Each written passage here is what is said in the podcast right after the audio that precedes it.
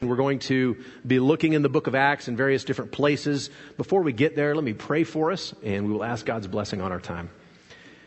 Father, we do give you thanks this morning for what you have done for us in Christ. The fact that, that I, broken, sinful, selfish, small person that I am, can have peace with Almighty, holy, infinite, eternal God is amazing. And so I give you thanks for Jesus. I thank you for what he has done for me. I thank you that uh, um, this salvation is, is such a wonderful, blessed, amazing gift from you. And I thank you that you have uh, put us here in part to take that message to others around us. Father, may we grow in our gratitude. May we grow in understanding just exactly how wonderful this Christian life is, just exactly how wonderful the gospel is, how wonderful it is to know you despite who we are. So, Father, we thank you and we give you praise this morning. And as we come to your word and we get to talk about aspects of this from the book of Acts, I do ask that you would bless our time. Help us to set aside the, the, things that, that came before and the things that will come afterwards, maybe the things that occupy our minds or our attention. Help us to set those things aside and instead focus on you. Uh, we have set this, uh, this period of time uh, aside every week to sit under the teaching of your word. I pray that you would make it powerful and meaningful and moving in our lives, uh, not just moving as in emotional, though certainly that's a blessing also, but that we would be moved in our understanding of you, that we would be drawn to gratitude, that we would be drawn to you as a result of this time. So we ask for your blessing. Pray that you would be honored. Do your work in us, we pray in Jesus' name. Amen. So we have just finished the book of Acts. This is the last uh, sermon on this series that we started back in January. So we've been in it a while, and uh, it sometimes it, it, felt like we were really hustling through, and at other times it felt like we weren't really hustling through.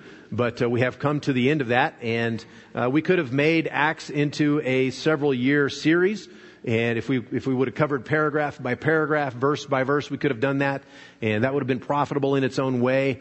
But I think it's also profitable for us to have gone through it at the pace that we did so that we can keep our minds, our eyes on the themes of, uh, that, that were developed throughout the book of Acts. And that's really our intention for doing that. And uh, so in this concluding message in our series, I want to uh, talk about the Holy Spirit.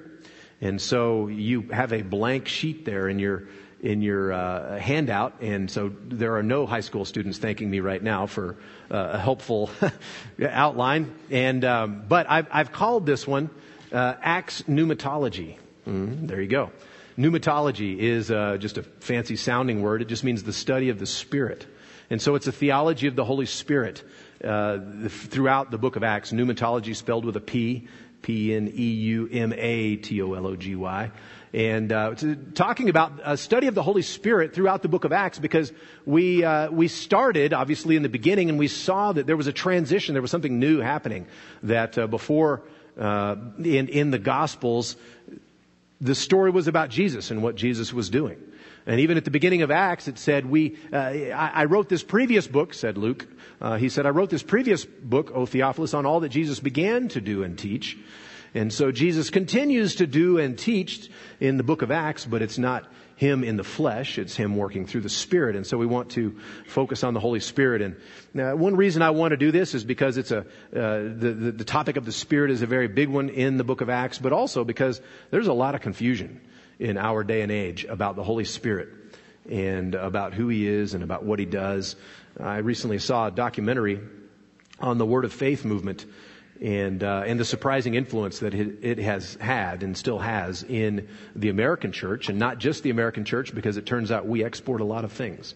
And so my time in Africa was uh, um, we touched up against uh, Word of Faith movement quite a bit because we've exported it there, and uh, and so that's a, a common theme. There's confusion about the Holy Spirit, who He is, what He does, how He influences us. And so I kind of want to go back through and, and sift through the book of Acts and learn some things about the Holy Spirit uh, from the book of Acts. Before we get there, I want to remind us who the Holy Spirit is. Holy Spirit is the third person of the Trinity. And uh, Trinity is not something we can comprehend, as in understand everything about. Uh, but we can certainly apprehend certain truths about the Trinity. And so I'm going to, going to read to us from the Athanasian Creed. And the Athanasian Creed was attributed to a fourth century bishop of Alexandria. And uh, writing on the topic of the Trinity, this is, it's a longer, much longer creed, but I'm going to read one sentence. He, he says that we worship one God in Trinity and Trinity in unity neither confounding the persons nor dividing the substance. And he goes on to spell out what all that means, but it was several paragraphs and I thought I would just summarize for you. But the Trinity is, is how we understand God. There is one God in substance, and yet he exists eternally as three persons. See, we as humans, we are one person and we are one being at the same time. Well, God is one being, He's one substance, and yet three persons. Okay, I'm just one person. He's three persons. Uh, the Father and the Son and the Holy Spirit. And of course, the Father is not the Son. The Son is not the Holy Spirit. And the Holy Spirit is not the Father. And yet there's only one God, not three. There's one God. And the Father is fully God. The Son is fully God. And the Holy Spirit, that we're going to talk about in our topic today, is fully God, the third member of the Trinity. And does that matter? Does Trinity and uh, really matter to us? Uh, I mean, who really cares? Maybe that's just for people who like to spell pneumatology. Maybe it's just for theologians who don't have anything better than uh, to do. But uh, but I, I want to read to us a quote here from uh, an, an evangelist and an apologist, James White, and this is what he says on the topic of the Trinity. He says the gospel is the means by which the Father, in eternal love and mercy, saves men through the redeeming work of the Son, Jesus Christ, and draws them, draws them to himself by the power and regenerating work of the Holy Spirit. And so he says, in the gospel, you have the Father and the Son and the Holy Spirit, each doing his part to bring about salvation for you and for me. And so the Trinity is important. And the Trinity is not just a theological topic for, for uh, eggheads to think about or something. The Trinity it shows itself in the gospel. I'll read that quote just one more time and then we'll move on. The gospel is the means by which the Father, in eternal love of the Son, uh, excuse me, in the in eternal love and mercy, saves men through the redeeming work of the Son, Jesus Christ, and draws them to Himself by the power and regenerating work of the Holy Spirit. And so you see all three at work in salvation. All three are at work in the gospel and bringing the gospel to us, in, in conceiving the gospel, and then the Father making this plan out of His love, doing this, and Jesus coming to, to uh, uh, do what He did in this life, obeying God, His redeeming work on the cross as well, and then by the Holy Spirit drawing us to Himself into this salvation. So you see uh, each of the members of, of the Godhead at work in, in our own salvation. And so, as we look at the gospel, uh, as we see it unfold in Acts, and as we see this book spell out for us, uh, we want to pay attention to the Holy Spirit and what things we learn about the ministry of the Holy Spirit, so that we won't be drawn into confusion. So that we won't be uh, in a position where we set aside the Holy Spirit and couldn't really care less about Him, or perhaps don't think at all uh, about Him, or perhaps we misunderstand what His role ought to be. And so, uh, we're going to look at uh, many passages throughout our uh, our time here, but I, I, just want to start in Acts chapter one, and I want to call to mind what Jesus said in verse eight to his disciples. He said in verse eight, "This is a familiar verse to all of you, but you will receive power when the Holy Spirit has come upon you, and you will be my witnesses in Jerusalem." and in all Judea and Samaria and to the end of the earth.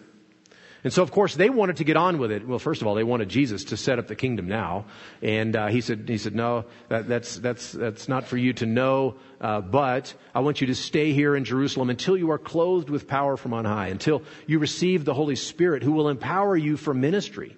And so this is sort of a programmatic or a kind of an outline for the, the remainder of this book is this verse right here. You will receive power and the Holy Spirit has come upon you and you will be my witnesses in Jerusalem and Judea and then in Samaria and then to the farthest reaches of the earth.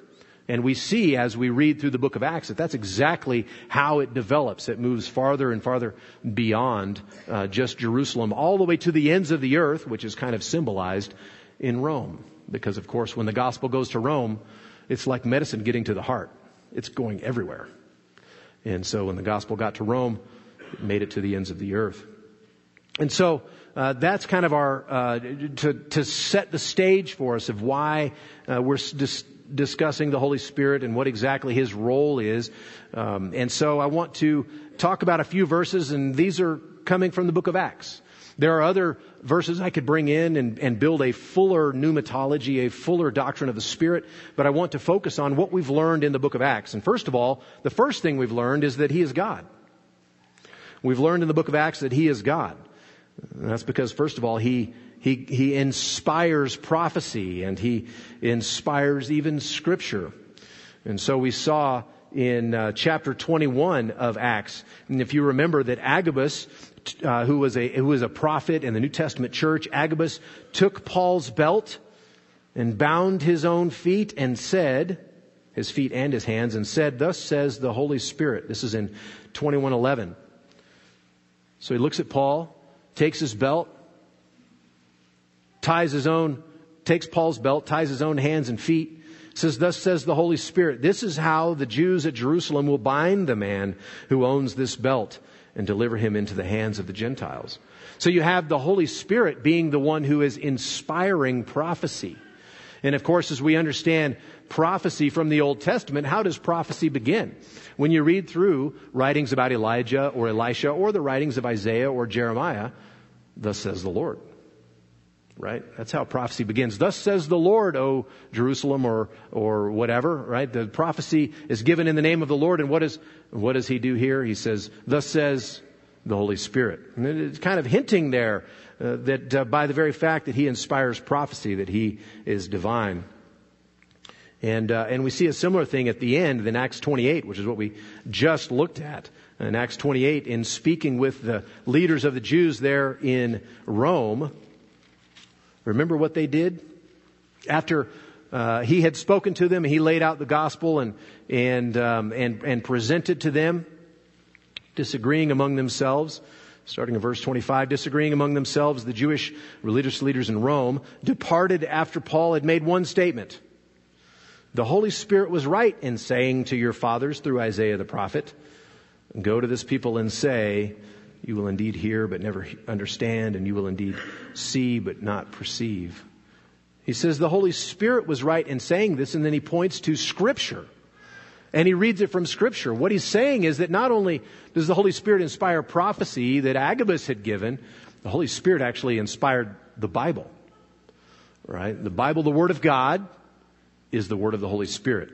And so the teaching that's uh, consistent throughout the book of Acts is the Holy Spirit is, is God. And we see that, first of all, in his inspiration of prophecy. And we see in chapter 7 and verse 51 an implication of deity. So first was about uh, inspiration. And here in, in chapter 7, we see an implication of deity. Verse 51 You stiff necked people, uncircumcised in heart and ears, who's speaking? I want to pause there for a second. This is Stephen speaking. And this is Stephen speaking at the end of a very long sermon, right? It's a, a, long sermon in which he has traced the history of the nation of Israel, and he has traced how God has done this and this, and they have disobeyed God. And then God has come and restored, and they and, and He has told uh, told them, you know, what He expects of them, and they have done this and, the, and and this, and then what do they do? Well, they disobey God again. So it's a sermon about the disobedience of the nation of Israel against God. And so how does Stephen summarize that in verse 51? He says, You stiff necked people, uncircumcised in heart and ears, you always resist the Holy Spirit. As your fathers did, so do you. He says, You are resisting God, you are resisting the Holy Spirit. Who is God?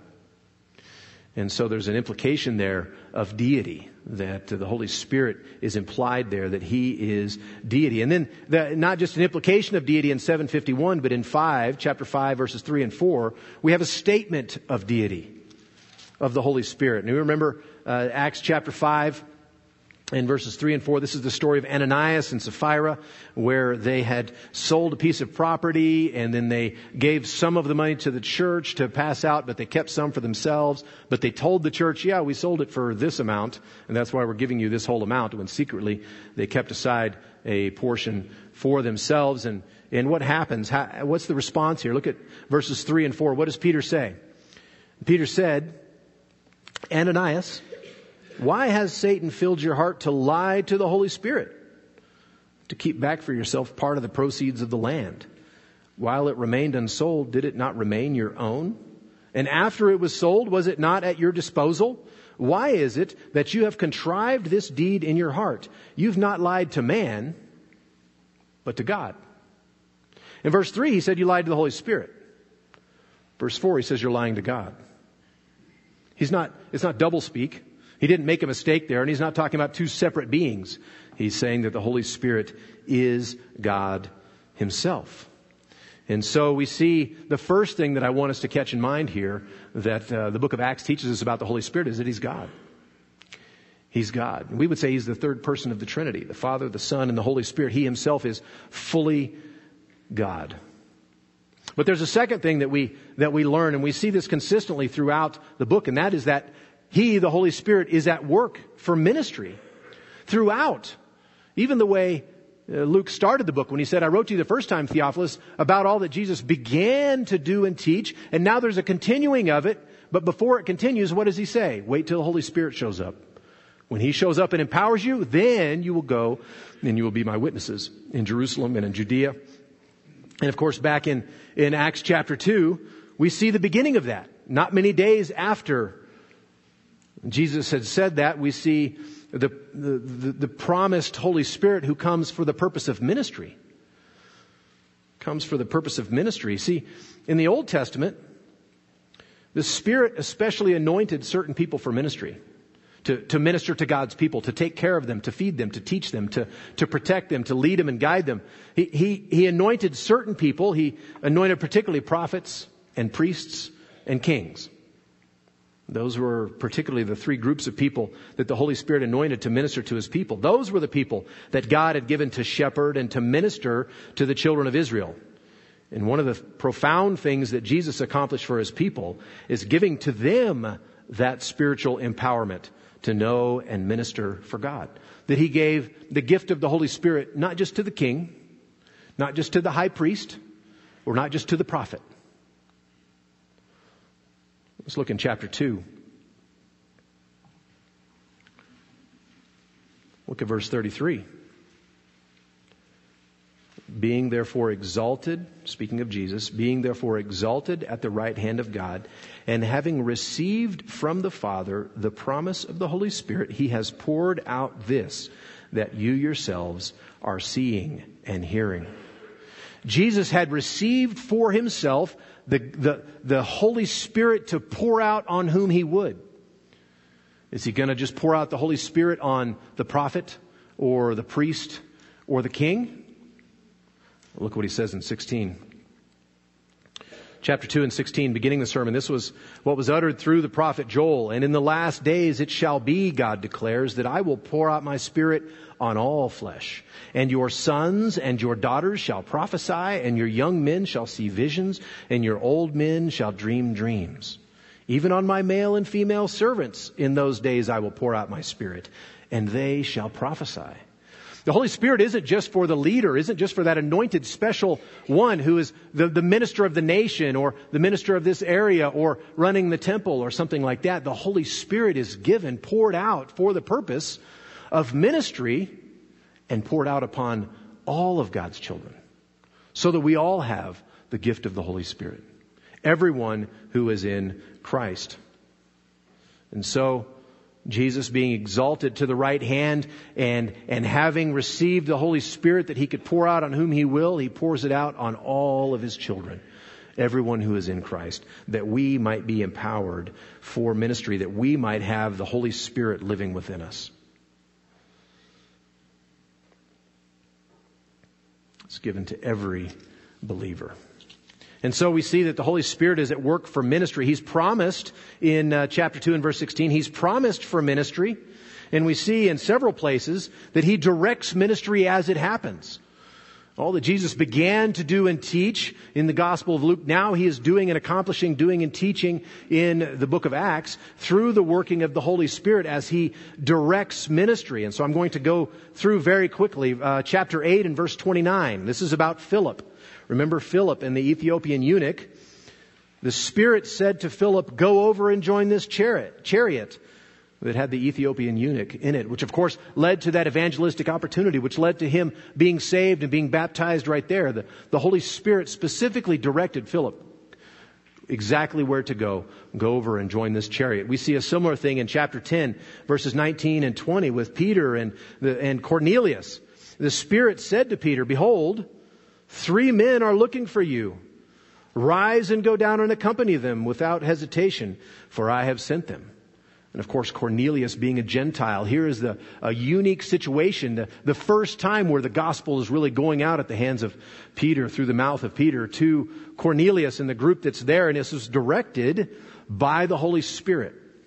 He told Peter, these three men are waiting for you. Rise and go down without hesitation because I have sent them to you. And again in chapter 16, verses 6 and 7, uh, we see in Paul's ministry, this was kind of enigmatic for us when we saw Paul wanting to go and minister to a particular area, but the Spirit wouldn't let him. And he wanted to travel through there and minister there, and the Spirit wouldn't let him do that. We see that the Spirit actually was uh, constraining Paul. He was stopping Paul. Uh, he was keeping him from do it, doing it, right?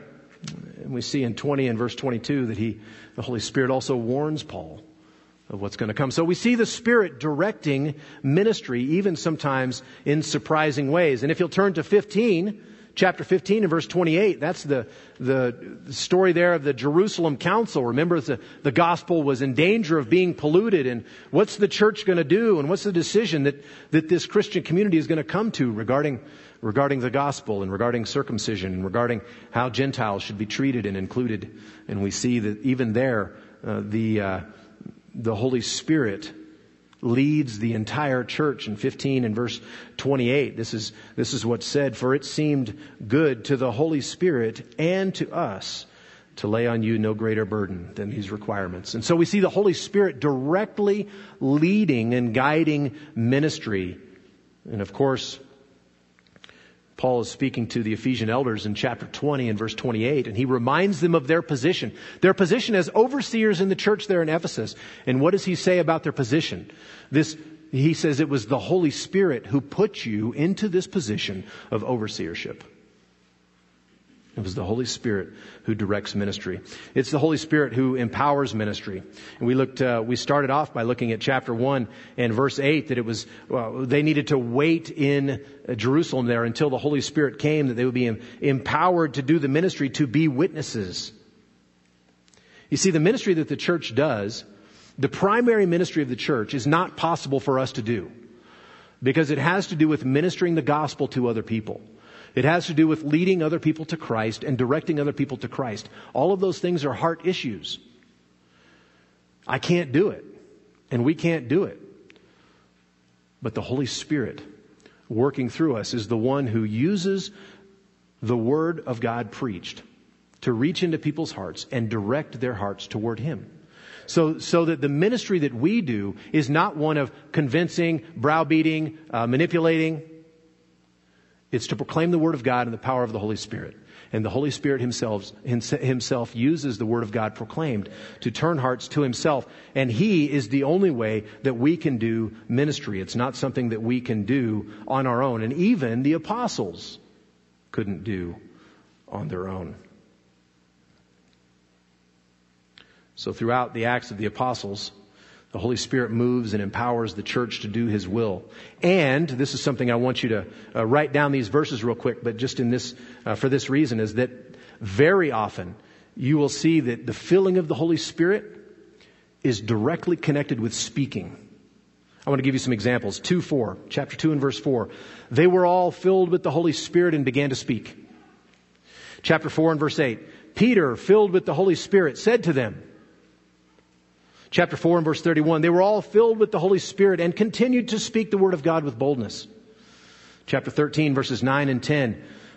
But Saul, who was also called Paul, filled with the Holy Spirit, looked intently at him and said, You see the connection between the filling of the Holy Spirit and speaking?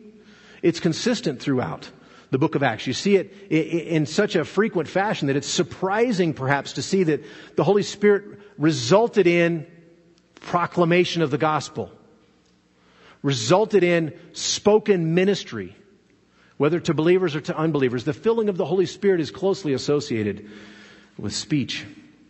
And so we see that the Holy Spirit is at work for ministry, and we see, thirdly, that the Holy Spirit is at work in the church. He's at work in the church. First of all, he forms the church. Back to Acts chapter 2.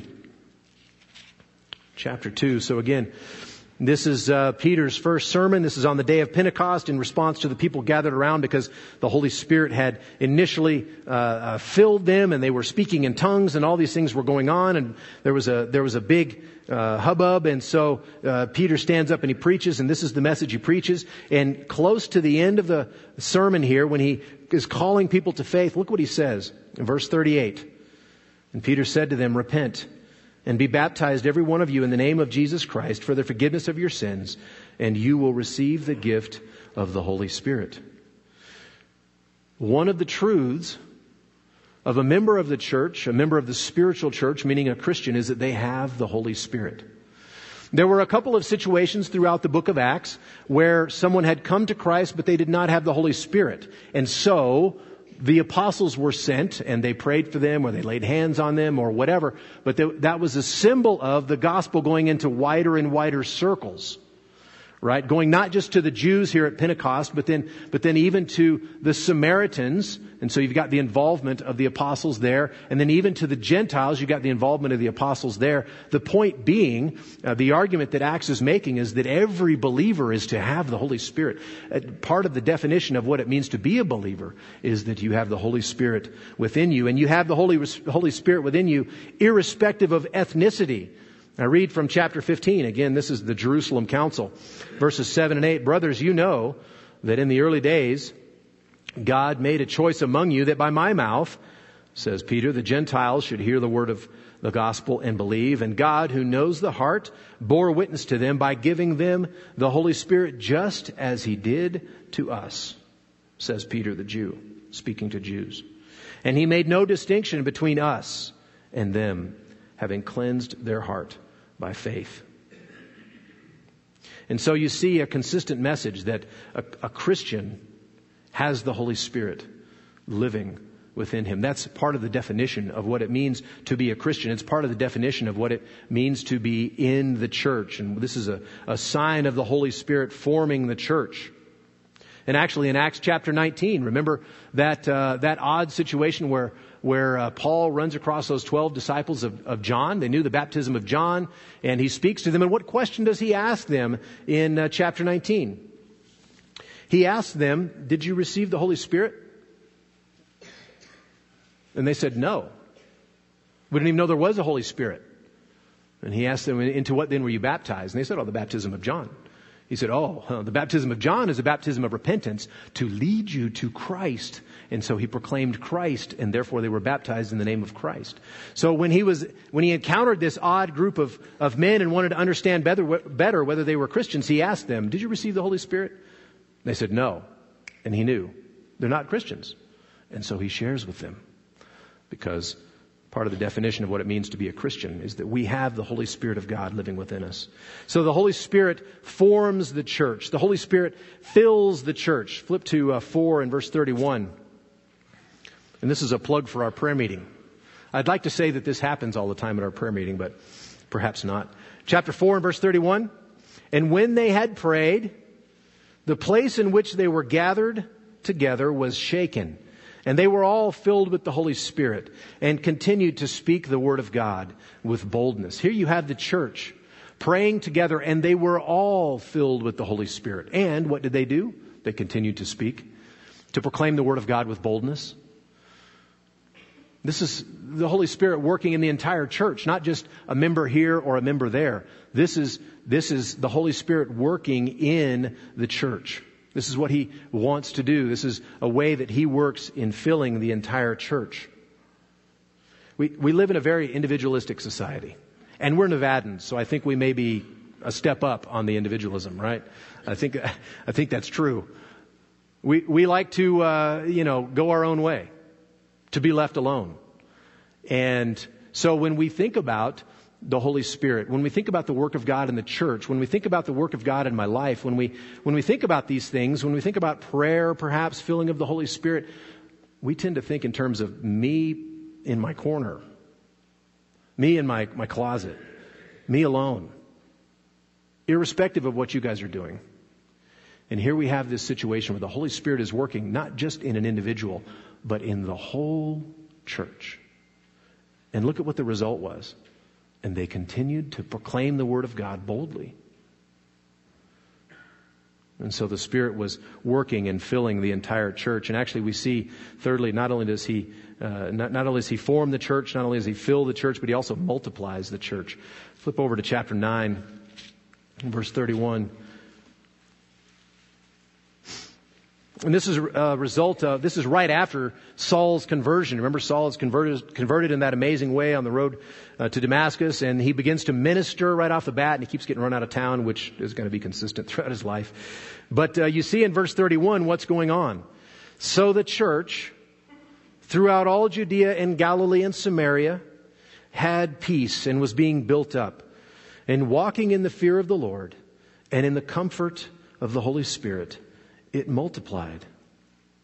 So here you have this church, despite persecution. Paul had been spearheading that persecution, but it was still ongoing. Despite the opposition, despite the, the challenges that they were facing, you have this church that was walking in the fear of the Lord. They were blessed in great ways. They were being comforted by the Holy Spirit. And they were multiplying. The fear of the Lord here is, uh, was characteristic of their church. And I like this definition of the fear of the Lord from R.C. Sproul. He says, the fear of the Lord is the awe that fills the heart with reverence and inclines the will to adoration. It fills the heart with reverence and inclines the will to adoration, to adore God. They had their eyes of faith fixed on Him as their Savior, as their Lord, trusting in Him fully, worshiping Him only, and fully prepared to do God's bidding. And in that context, the Spirit was greatly comforting the church, which was facing opposition, uncertain times. What the Spirit was doing in the church was having its effect. The church was multiplying. A church that walks in the fear of the Lord and is blessed in these kind of ways, particularly in dark times, has a, has a powerful ministry. The church was multiplying, and despite all that was stacked against it, the church was growing and it was expanding at a great rate. And so that's a very quick walkthrough of, of the Holy Spirit in the book of Acts and the things that we learn. And the, uh, Holy Spirit is mentioned about 60 times in the book of Acts. He's, he's a common character and he's driving things. And there are other things that are going on. But I wanted to call these to our, to our attention. And I, this for, for some takeaways, I have, uh, this is the first one. In the introduction, I mentioned that quote by James White. I want to return to that now. Uh, now that we've looked at the Holy Spirit, now that we've seen how the book of Acts lays out the ministry of the Holy Spirit, remember that James White, in speaking of the gospel, says this The gospel is the means by which the Father, in eternal love and mercy, saves men through the redeeming work of the Son, Jesus Christ, and draws them to himself by the power and regenerating work of the Spirit. Our year spent in the book of Acts has shown us exactly that, that the Holy Spirit was drawing uh, people to the Father by His power and regenerating work. We could see that again and again, the Spirit at work. In church, the same thing is true of us. We have been drawn to the Father by the Holy Spirit. And even now, the Spirit is empowering and moving us to be involved in that process as we share the gospel with others and as we minister to people around us. It's not all finished when the Holy Spirit brings us into the kingdom. It's not all finished when the Holy Spirit ushers us into the presence of the Father. That's not the end. He continues to work. He continues to empower. And so first of all, It's Thanksgiving, and we should give thanks for that. But secondly, let's participate with the Holy Spirit in taking the message of the gospel, of salvation, of, of God's grace, take that message to other people. Let's take our eyes off of our own needs and our own worlds and perhaps our own hurts, our own thoughts. And let's look to others and see how the Holy Spirit might want to use us to reach out to other people. Might want to use us to minister to others, perhaps others in this room, maybe someone else, else in our lives who doesn't know the Lord. And I have, along with this first takeaway, I have a confession as I, as I thought about Thanksgiving and time I spent uh, with, with family. I was challenged after it was over, which is unfortunate. I was challenged at how better I could have ministered in that environment with unbelievers around me. And uh, the Spirit, the filling of the Spirit, is so often connected with speaking. Even on a day of Thanksgiving, how could I keep my mouth shut about how wonderful this gospel is and not speak to someone around me? Not proclaim the gospel, not call them to faith and repentance? How could I not do that? And so I personally am, am very convicted by this aspect, just reading through and seeing the Spirit at work and then, and then observing where, uh, where perhaps I have stood in the way of that. I don't want to do that anymore, and I don't want us to do that. Secondly, we should not miss how closely connected the working and empowering of the Spirit is in our speak, is to speaking. The gospel is a message, and so it must be communicated. The gospel is not a lifestyle that we can live, that we can demonstrate to someone. Yes, we, we live a lifestyle that, that, that does demonstrate the gospel, but it does not communicate the message. It must be spoken. It must be communicated. It's not enough uh, for us merely to show other people the gospel. We need to speak it. The filling of the Spirit in Acts produces witnessing, speaking, communicating Christ to others. This is a normal thing for the Christian. And where you're sitting and where I'm standing, it may not seem like a normal thing for a Christian. It may, it may seem like it's normal for somebody. Somebody out there who's specially gifted or really bold or just likes to do that or something. This is normal for the Christian. To take this message of salvation to people around us.